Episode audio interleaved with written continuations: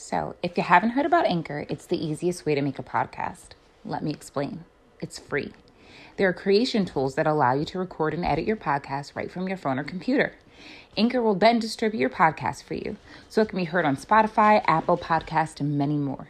You can make money from your podcast with no minimum listenership. It's everything you need to make a podcast in one place. I'm encouraging all of you to start your own podcast using Anchor today. Good morning and happy Sunday, everyone. Um, today, I really just wanted to talk to everyone about, there's a few things that have been kind of on my mind. Um, you know, there's this whole idea, you know, we've been talking about lemons and what those lemons are and trying to really conjure them up to make us be really intentional about moving forward, you know, in our lives, in our lives with Jesus. And, you know, last week or the week before last, I asked everyone to kind of do your homework and conjure up those lemons and begin to think, like, what are these things that are holding me back from the great things that God has for me? But one thing that I feel like I've been dealing with, and I feel like a lot of people can probably relate, and it's not even this, the lemon of doubt, because the lemon of doubt is something, you know, that is really planted by the enemy to stop us from experiencing God's best and to, you know, mentally limit us from thinking like God wants to do great things in my life. But also, you know, when you think about just doubt of healing, this idea, you know, that I'm, I have far surpassed being able to be healed, whether it's from a physical ailment, a mental condition, emotionally, you know, this whole idea that the enemy wants to put on us that we're not good, you know, that we're not good stuff, that there's nothing more to come because we are so broken, um, so damaged. And I really wanted to talk about that because I feel like, you know, right now that's something that the enemy is fighting me on, wanting me to go back to the person I was before I received and accepted Jesus Christ as my Lord and Savior, but also before I, I know for a fact that God healed me from mental abuse and emotional abuse, um, because he's been really causing to, you know, bringing to the surface some of those old things that used to really trigger me and make me hide back and, and just, you know, become really reclusive and think that God, you know, wasn't with me. Um, and I just, I guess I've come such a far way that I had to kind of share it with you because I feel like I'm in a place now where I'm like, no one can separate me from the love of God. God has healed me. He's made me whole mentally, emotionally, physically. And my eyes, you know, have just kind of stayed on him. And it's a, it's a beautiful place to be in, but it's also to say, you know, the enemy will continue to try and creep in with those old doubts, those old ways of thinking, those old beliefs that used to make you think that you were so far from God, that God didn't love you, that you were nothing, and you would never amount to anything. And I'm just here to kind of tell you today and serve the enemy notice that when God puts his hand on his children, when God has his hands on our life, when God heals us, when God delivers us, it's not a man healing, it's a God healing. There is nothing that can separate us from the love of Christ, and there's nothing that the enemy can throw at us that will make us ever revert back to who we used to be, because we have experienced God on a deeper level. We are healed and we are made whole. And, you know, initially when I went into praying and preparing kind of for sharing this with you, it made me think of, you know, doubting Thomas or Didymus. Um, you know, and we know the story of that. You know, he wanted to, you know, he didn't believe that Jesus Christ had him back until he was able to, you know, physically or, you know, physically see him and, and touch him and put his hands inside of where the nails were. And um,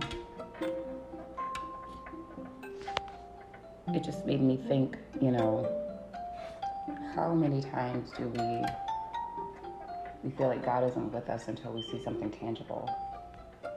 How many times? But, you know, at the end of that, he says, you know, blessed is the person who sees without believing. Um, that's what he says at the end of that scripture in regards to Thomas. But how many times are we, you know, and we're humans, are we like, you know, God, you're not going to do this because we can't physically see it. And I think about it now and I'm like, I can't physically see the healing that God has placed on me, but I believe it. I know it in my spirit. I know it in my heart of hearts. And I know it because there are just some things I can never go back to. There's just some stinking thinking and some ways um, that make me consider myself lesser than who I am and not a child of God, that I know, like, I'm so firm in who I am and I know that God loves me that I can never go back to who I used to be. So I just want to encourage all of you to continue on your journey and to never allow yourself to think just because I'm being triggered in a in the same way that used to work that God is not there with you, because some things are tests. And I'm a firm believer, you know, I really believe, you know, the enemy, he's still trying to come with his old ways. But when God, you know, you have an experience with God, he renews you. You know, you have a new way of thinking. The old ways have passed away.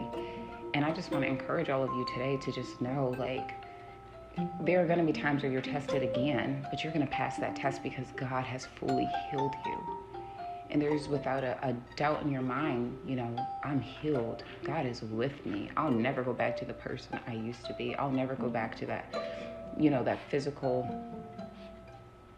ailment that had, you know, paralyzed me. And even if I do, you know, even if this is where I am, this is, you know, God is fighting for me. God is with me mentally and emotionally. God, I'm never going back to that person I used to be, to that insecure little girl who never thought that I would amount to anything, who allowed myself to really put my trust and worth in men and not inside of the Most High God. But now I know you're my Father and you're my best friend, and you have a good plan for me. Because remember, Lemonade Collective is based on Jeremiah twenty-nine and eleven, so it always comes back to that. For I know the plans that I have for you, plans for you to prosper, plans to give you a hope and a future. That those are the plans that God has for us. So when the enemy comes around looking to roar, you know, and devour, we just go back to that word and we stand on it. Like, God has a good plan for me. He has a good plan for me, and I don't doubt it. I just lean into it and I believe it, because I know God is good and he's faithful and he's with me. And it also made me think, when I went into scripture, you know, when we see people in the Bible, like the woman who had the issue of the blood, who just wanted to get to touch the hem of God's garment, and, you know, immediately she was healed. Or Jairus, you know, who came and sought out the Lord for his daughter because, you know, his daughter was sick, and, you know, eventually she dies. These are people who knew that if I can just get to God, I know that the healing is going to come. There was just a burning knowledge and a, a burning confirmation that God is who he says he is, and if I can just get to him, then I know I'll be healed. And we have to get to that place where it's like, I, I'm not trying anything else, because I know no matter what it is, once I partner with God and I get to him and I hear him, I'm healed. No matter what that healing looks like, it's the healing that God has for me. And I just want to encourage all of us to get to that place where we are not believing because we see it, but we're believing because we know it in our spirits, because God is who he says he is, and because we know that God has a good plan for us. We have to be able to get to that place to say, God, no matter what it is, no matter what it looks like, no matter what it sounds like, no matter what it feels like, God, no matter what the enemy throws my way, I'm leaning into you because I know that you have a good plan for me, and I'm not going to doubt, because I know that my blessing is already here, that my blessing is on the way. I fight from a place of faith in knowing that God gets the victory. I get the victory in the end. I don't have to see it to know it. I have to know it to see it. And we have to get to that place, you know, myself included. And I'm still, you know, learning and still developing and still really trying to get to that place where I just have this unshakable faith and I can't be moved. But I know, I can certainly tell you that the enemy has really been on me, really trying to trigger me with some old things, especially, you know, related to my self-esteem and my self-worth, because I struggled with that for over a decade. And I'm just like, uh-uh. God has been too good to me. God has done too much work to me.